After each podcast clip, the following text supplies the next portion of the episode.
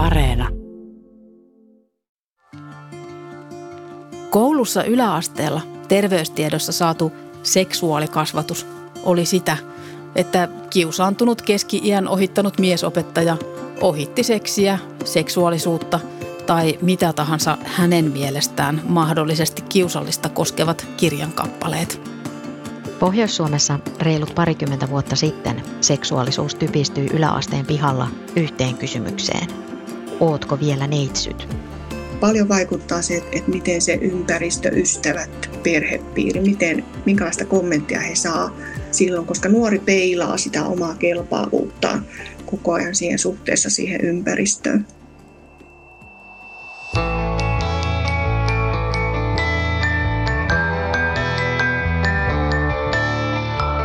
Kuuntelet havaintoja ihmisestä ohjelmaa ja minä olen Satu Kivelä. Moni meistä on varmaan peruskoulun aikana istunut joko biologian tai terveystiedon tunnilla, jossa seksuaalisuutta on käsitelty lisääntymisen ja riskien kautta. Tämä kokemus on tullut ilmi myös terveystieteiden tohtori Tuija Rinkisen tekemästä väitöskirjasta vuodelta 2012. Tutkimus perustui nuorten autenttisiin kysymyksiin, joita he olivat lähettäneet Väestöliiton kysy-asiantuntijalta palstalle 2000-luvulla.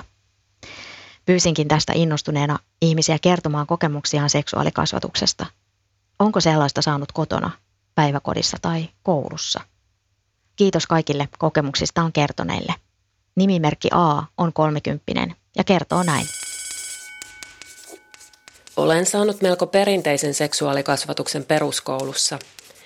En muista, että olisin koskaan vanhempieni kanssa puhunut mistään seksuaalisuuteen liittyvästä.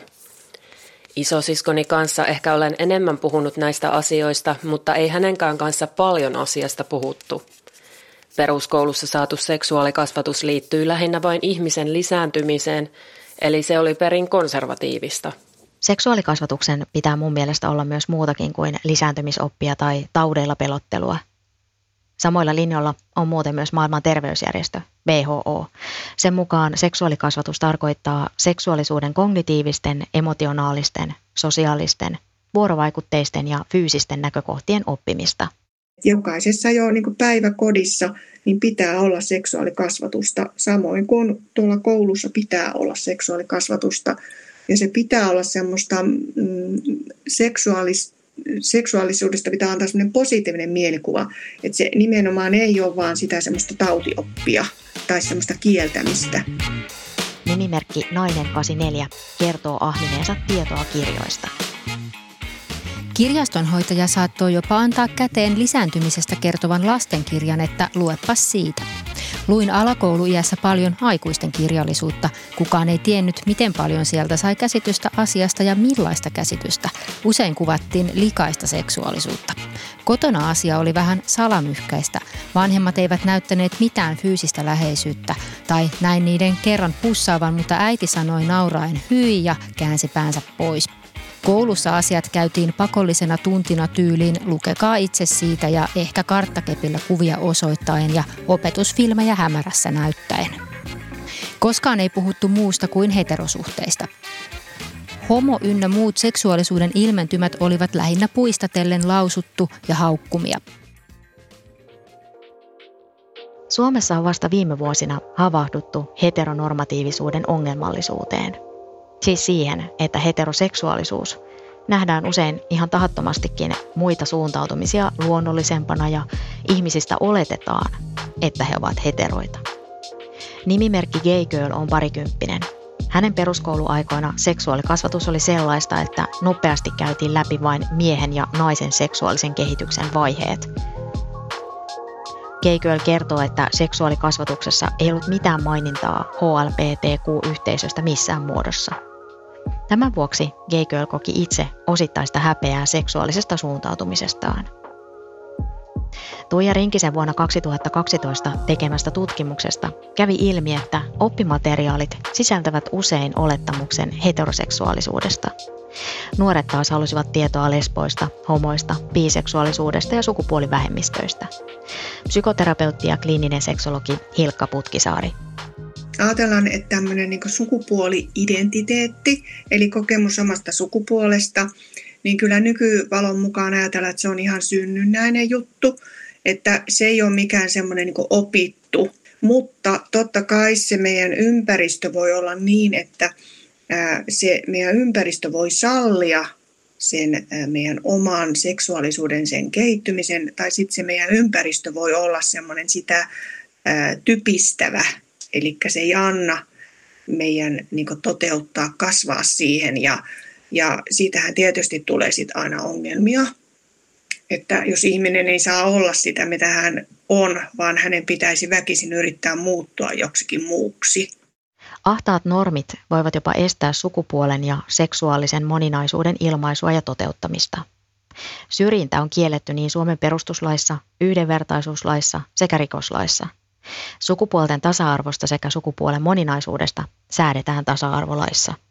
Silti syrjintää tapahtuu. Syrjintää voi liittyä alistamista, välinpitämättömyyttä tai ryhmästä torjumista.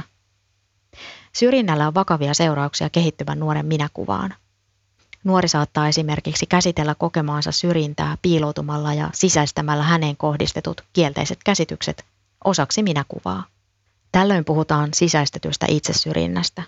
Se voi ilmetä monella tavalla, kuten omien tunteiden tukahduttamisena ja kokemusten torjumisena – liiallisena kiltteytenä ja aggressiona itseä kohtaan.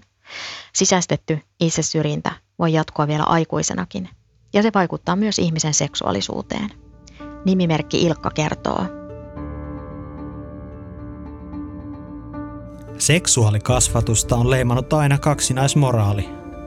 Seksuaalisuus on iloinen asia ja silti sitä käsitellään kolkosti – Uskovainen opettaja selitti ala-asteella niin, että kuvittelin yhdynnän olevan harvinainen tieteellinen operaatio.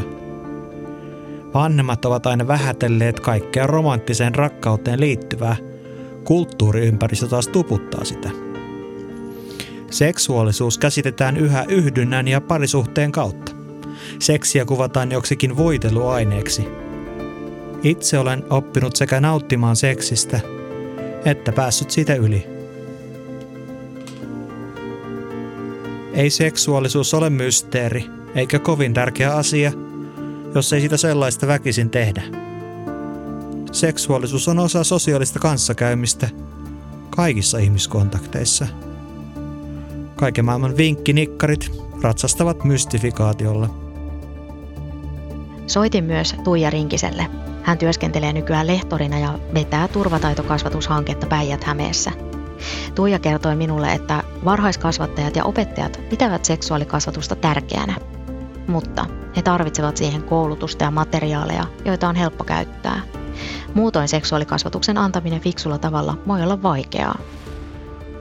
Päiväkodeissahan kuuluu heidän siihen tuota kasvatussuunnitelmaan kuuluu myös se, että siellä pitää opettaa turvataitoja ja seksuaalisuutta ja tämmöisessä positiivisessa kuvassa, niin, kuin, mieli, mie, niin tuota, positiivisessa hengessä, että et lapset oppii arvostamaan omaa kehoaan ja toisten kehoaan. Et se on siellä nykyisin meillä päiväkodeissa ihan. Ja samoin kouluissa se on myös opetussuunnitelmassa, että seksuaalikasvatusta pitää olla ja se kuuluu, niin kuin meidän seksuaalioikeuksiin kuuluu yleismaailmalliset seksuaalioikeudet, joihin Suomi on myös sitoutunut. Se on osa ihan ihmisoikeuksia että meillä on oikeus siihen tietoon ja meillä on oikeus tämmöiseen asialliseen seksuaalikasvatukseen. Seksuaalikasvatusta ei voi jättää vain koulun harteille, vaan kyllä myös vanhempien rooli on oleellinen. Oletko kuullut vanhemmiltasi klassikotarinan kukista ja mehiläisistä? Monella vanhemmalla saattaa olla vaikeuksia puhua seksuaalisuudesta oikeilla nimillä. Siis vanhemmatkin saattavat tarvita koulutusta. Maailman terveysjärjestön mukaan tarvitsemme seksuaalikasvatusta koko elämämme ajan. Se alkaa jo raskausaikana, kun tulevia vanhempia ohjataan seksuaalisuuteen ja varhaisen vuorovaikutukseen liittyvissä asioissa. Rakkaus ja perustarpeesta huolehtiminen vahvistavat vauvan perusluottamusta. Vauvaikä on kehityksemme kannalta merkityksellinen ensimmäiset semmoiset hyvät tämmöiset niin seksuaalisuuden kokemukset, erottisetkin kokemukset, hyvän olon kokemukset, niin ne on jo siinä hetkellä, kun vauva on siinä äidin rinnalla. Eli hän on iho kosketuksessa ja, ja se kokemus siitä, että onko, miten hyvältä tuntuu olla siinä toisen ihmisen lähellä kosketeltavana, miten hyvältä tuntuu, kun kehon sun kehoa vasten on toinen keho ja siinä on turvallinen ja hyvä olla. Että ne ensimmäiset hyvän olon kokemukset olisi siellä ihan siellä varhaislapsuudessa. Unescon eli Yhdistyneiden kansakuntien kasvatustiede- ja kulttuurijärjestö määrittelee seksuaalikasvatuksen seuraavalla tavalla. Seksuaalikasvatus on ikään nähden sopivaa ja kulttuurisesti merkityksellistä. Seksistä suhteesta kerrotaan tieteelliseen tutkimukseen perustuvaa faktaa, ja tieto ei saa olla tuomitsevaa. Yhdysvaltalainen psykoanalyytikko Erik Erikson on kehittänyt teorian persoonallisuuden kehittymisestä. Eriksonin mukaan elämä on tehty kahdeksasta vaiheesta, joihin liittyy kehitystehtäviä. Leikki-ikäisellä lapsella, niin Eriksonin tässä kehitysvaiheterapiassa sanotaan, että sen kehitystehtävä olisi tämmöinen aloitteellisuus, syyllisyys. Ja silloin just, että seksuaalisuuden kehityksen alueet, onko lapsilla on hirveän tyypillistä, että he niin tutkii kehoansa ja, ja lapset myöskin itse tyydyttää. Se onkin muuten yksi tabu, että, että lapsetkin itse tyydyttää, kun he tutustuu kehonsa ja huomaa, että siellä on sellaisia kohtia, joita koskettelemalla tuntuu kivalta. Niin, että miten siihen on suhtauduttu? Että äh, onko se myös häpeällistä ja syyllisyyttä – niin tuottavaa ja että et onko semmoiseen niin lupa, saako näyttää hellyyttä, saako tulla syliin, niin kaikki tämmöiset vaikuttaa. Nimimerkki Muutos on parikymppinen. Hänen seksuaalisuuteen ovat vaikuttaneet perheen ja suvun asenteet. Kotona seksuaalikasvatus oli siinä, että äiti kertoi menkkojen joskus tulevaisuudessa alkavan ja että missä on siteitä, jos tarvitsen – Äiti osti myös pari murrosikää koskevaa kirjaa yhteiseen kirjahyllyyn, joita salaa sitten luin. Varsinaisesti ei ole ollut mahdollisuutta kysyä mieltä askarruttavista asioista muilta kuin äidiltäni. Saamassani kasvatuksessa ei ole huomioitu sukupuolen tai seksuaalisuuden moninaisuutta. Seksuaalisuuteeni ovat vaikuttaneet perheen ja erityisesti suvun asenteet – Kaikesta oli kiusallista puhua, joten ei puhuttu. Häpesin menkkojakin noin 19-vuotiaaksi asti ja salailin niitä. Onneksi on internet, jotta pystyy muuttamaan omaa ajatusmaailmaa. Psykoterapeutti ja kliininen seksologi Hilkka Putkisaari kertoo, että lapsuudessa häpeä voi saada alkunsa ihan arkisestakin tilanteesta. Et siinä vaiheessa, kun lapsella alkaa kehittyä tämmöinen häpeän tunteet, niin, niin monesti silloin tämmöinen siisteyskasvatus, puhutaan pottakasvatuksesta, niin, niin sekin on aika tärkeää, että onko siinä tullut lapselle kokemus siitä, että, että hänen pylly tai hänen pippi tai pippeli on jotenkin niin likainen tai hävettävä tai nolo. Ja jos se tulee jo silloin siellä pienen tai ylipäätänsä, että alastomuus on jotenkin hävettävää, nolottavaa, niin silloin sinne jää semmoinen niin kuin, kokemus siitä, että voi olla vaikeaa myöhemminkin uskaltaa olla rennosti toisen ihmisen, sen oman kumppaninkin kanssa siinä niin alasti toisen silmien alla. Jos se on ollut se kokemus sillä, että niin ei saa olla ja se on noloa ja hävettävää. Nimimerkki Outi kirjoittaa, että hänen kotonaan ei puhuttu seksistä, seksuaalisuudesta tai ehkäisystä mitään. Teini-ikäisenä Outi tutustui seksiin nuorten kirjojen ja pornon kautta. Outi muistelee, että koulussa seksuaalikasvatus liittyi ehkäisyyn ja sukupuolitauteihin. Seksistä sai vaikutelman, että se on jotain vaarallista ja pelottavaa. Aika moni muukin kokemuksista on kirjoittanut, toi esille saman huomion.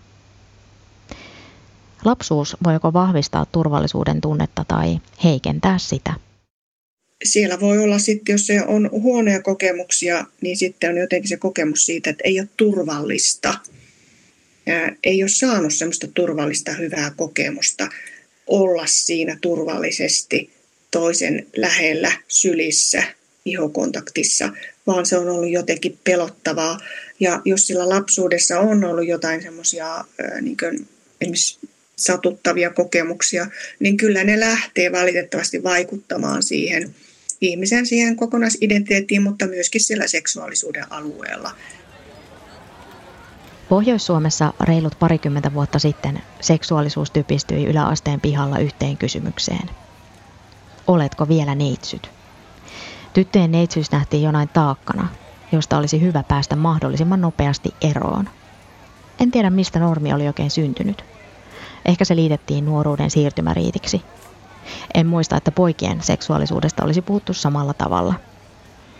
Vimma päästä neitsyydestä ja poikuudesta eroon on ollut myös 2000-luvun nuorilla, kertoi Tuija puhelimessa.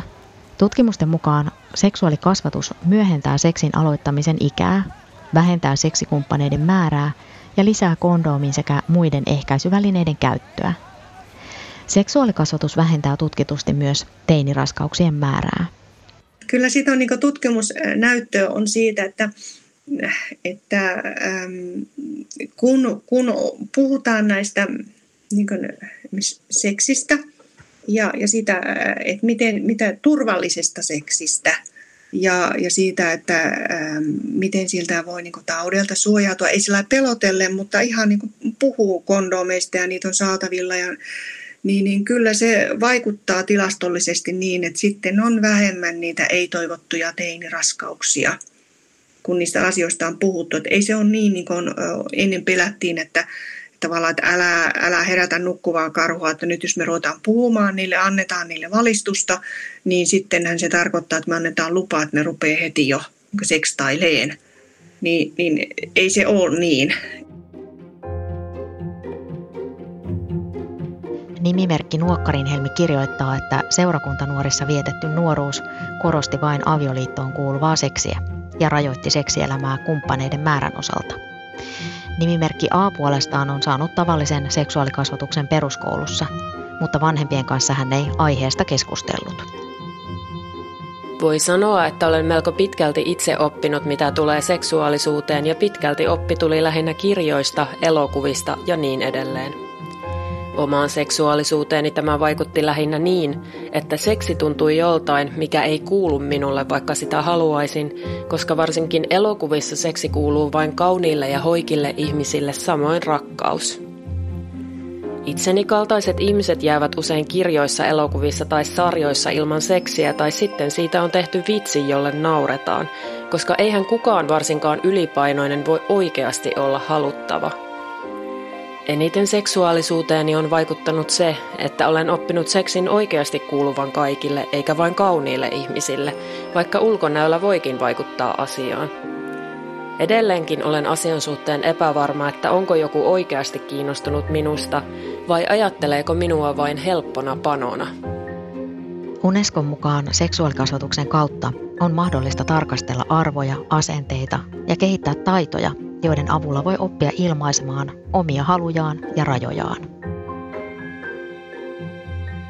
Tiedetään, että sellaiset tytöt, jotka kehittyy aikaisin, joilla tulee semmoista huomattavan, niin että rinnat kehittyy paljon aikaisemmin kuin toisilla tytöillä, niin, niin se voi olla tytöille aika iso kohta, että heitä, jos he saa siitä semmoisia ikäviä kommentteja, ja, ja sitten taas toisaalta tämmöiset aika myöhään kehittyvät pojat, joilla sitten voi olla, että toisilla on jo, jo aika laillakin miehiset mitat noissa peniksessä ja, toise, ja on karvotusta ja sitten toisilla on vielä aika pikkupojan pippeli, niin, niin se voi olla niille myöhään kehittyville pojille hyvin nolo juttu, kun he ei ole vielä kehittynyt. Että, että siellä on tämmöisiä herkkiä kohtia ja paljon vaikuttaa se, että, että miten se ympäristö, ystävät, perhepiiri, miten, minkälaista kommenttia he saa silloin, koska nuori peilaa sitä omaa kelpaavuuttaan koko ajan siihen suhteessa siihen ympäristöön. Nimimerkki Nainen 84 luki alakouluiässä paljon aikuisten kirjallisuutta. Kirjastonhoitaja saattoi antaa luettavaksi lisääntymisestä kertovan lastenkirjan. Ihastumiset oli myös sellaista hihitystä ja jännää. Ei puhuttu mistään vetovoimasta tai muusta sellaisesta. Oikeasta rakkaudesta ja kiintymyksen tärkeydestä kyllä puhuttiin erityisesti kotona. Perusmenkkojen alkaminen ja rintojen kasvaminen otettiin ehkä puheeksi juuri kun niiden aika oli. Onneksi nykyään asioista puhutaan luonnollisina. Omaan kehoon ja tuntemuksiin voi tutustua yhtä luonnollisina asioina kuin muihinkin ja turvataitoja opetetaan ja ihan lapsille. Murrosiassa tapahtuu monia muutoksia, niin henkisesti kuin fyysisestikin. Moni nuori pohtii, että onko oma kehitys normaalia. Parhaimmillaan seksuaalikasvatus antaa tarvittavia tietoja ja taitoja. Se auttaa ihmistä tekemään itselleen parhaita valintoja ja tarvittaessa myös puolustautumaan. Esimerkiksi lapsiin ja nuoriin kohdistuvan seksuaalisen väkivallan ehkäisyyn tarvitaan turvataitokasvatusta. Seksuaalista häirintää on myös toisen ulkonäön kommentointi, sanoo psykoterapeutti ja kliininen seksologi Hilkka Putkisaari. Ei kenelläkään ole niin kuin, oikeutta mennä toisten rajojen yli ja tehdä semmoisia niin kommentteja, sekstistisiä kommentteja toisten kehosta tai olipa minkä ikäinen tahansa. Että olitpa sä pieni lapsi tai, tai murrosikäinen tai olisit, olisit sä aikuinen. Niin että semmoinen niin kunnioitus, että ei, ei mennä niin kommentoimaan niin toisten ulkonäköä, varsinkaan niin sillä tämmöisen niin sekstis, seksistisesti, oli hankala sana. Normeja on monenlaisia. Ne voivat liittyä ulkonäköön, sukupuoleen, seksuaaliseen suuntautumiseen tai käyttäytymiseen. Pohjoissuomalaisella yläasteella seksiä harrastaneet singahtivat statuskilpailussa kärkeen. Taakse jäivät jopa he, joilla oli Leviksen 501 jalassaan. Joskus kävi kyllä niinkin, että seksiä harrastanut tyttö leimattiin huoraksi. Miksi? Se liittynee normeihin ja siihen, miten tyttöjen piti käyttäytyä. Pojilla ei ollut samanlaista riskiä kollektiiviseen häpäisyyn. Neitsyydestä tai poikuudesta eroon pääseminen on ainakin joskus ollut normi. Se ei ole edistänyt seksuaalioikeuteen liittyviä arvoja, joihin kuuluvat vapaus, tasa-arvo, yksityisyys ja itsemääräämisoikeus. Seksuaalioikeudet tulee huomioida kouluympäristössä, suosittelee suomalainen lääkäriseura Duodekim koulun terveyskirjaston artikkelissa. Väestöliiton asiantuntijat ovat laatineet seksuaalioikeuksien toteutumiseen liittyvän tarkastuslistan esimerkiksi oppilaiden käyttöön. Kyse on siitä, että koulun fyysinen ympäristö, tavat toimia, opetusmateriaalit, opetus ja kouluterveydenhuolto arvioidaan myös seksuaalioikeuksien näkökulmasta. Tuija Rinkisen väitöskirjan valmistumisesta on kulunut kahdeksan vuotta. Mikä on mahtanut muuttua? Rinkinen ei tee enää tutkimusta, mutta hän näkee seksuaalikasvatuksen kehityksen myönteisenä. Asioista puhutaan ja seksuaalikasvatusmateriaaleja päivitetään vastaamaan jatkuvasti muuttuvaa maailmaa. Nuoret ansaitsevat saada vastauksia kysymyksiinsä, toteaa Rinkinen. Joskus nuoren kysymys voi olla niin henkilökohtainen, ettei sitä voi sanoa ääneen luokkahuoneessa kaikkien kuulen. Tästä syystä esimerkiksi nuorille suunnatut verkkoauttamisen palvelut ovat tärkeitä. Ja hei, nykyään ei enää onneksi oppikirjan sivuja tarvitse liimailla yhteen, kuten Hilkka Putkisaaren nuoruudessa.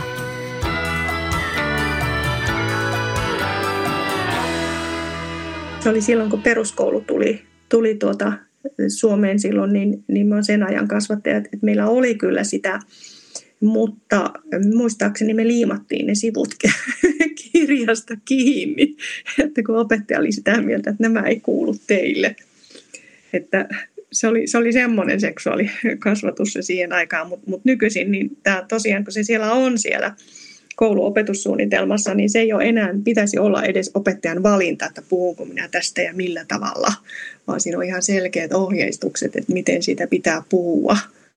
Seksuaalisuus on myönteinen asia ja myös nautinnosta on tärkeää puhua, korostavat asiantuntijat.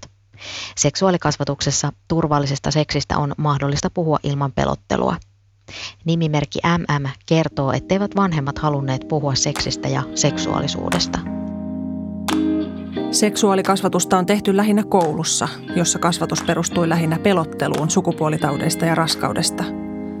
Omista rajoista, omaan kehoon tutustumisesta ja seksuaalisuuden iloista ei puhuttu. Olisi ollut hyvä, jos olisi käyty myös sitä, miten naisillakin on oikeus omaan seksuaalisuuteen ja sen ilmaisuun ilman häpeää sillä tämän unohtavat edelleen miehet ja naiset. Kotona ei haluttu puhua seksistä ja seksuaalisuudesta meidän lasten kanssa, eikä vanhemmilla olisi varmaan ollut edes työkaluja asian käsittelyyn. Olen aikuisena joutunut ammattilaisen kanssa käsittelemään seksuaalisuuteen liittyvää häpeää ja sitä, että minulla on naisena yhtä lailla oikeus ilmaista itseäni seksuaalisesti kuin miehilläkin. Kiitos, että kuuntelit. Minä olen Satu Kivelä mitä ajatuksia ohjelma herätti. Lähetä palautetta havaintoja.ihmisestä at yle.fi.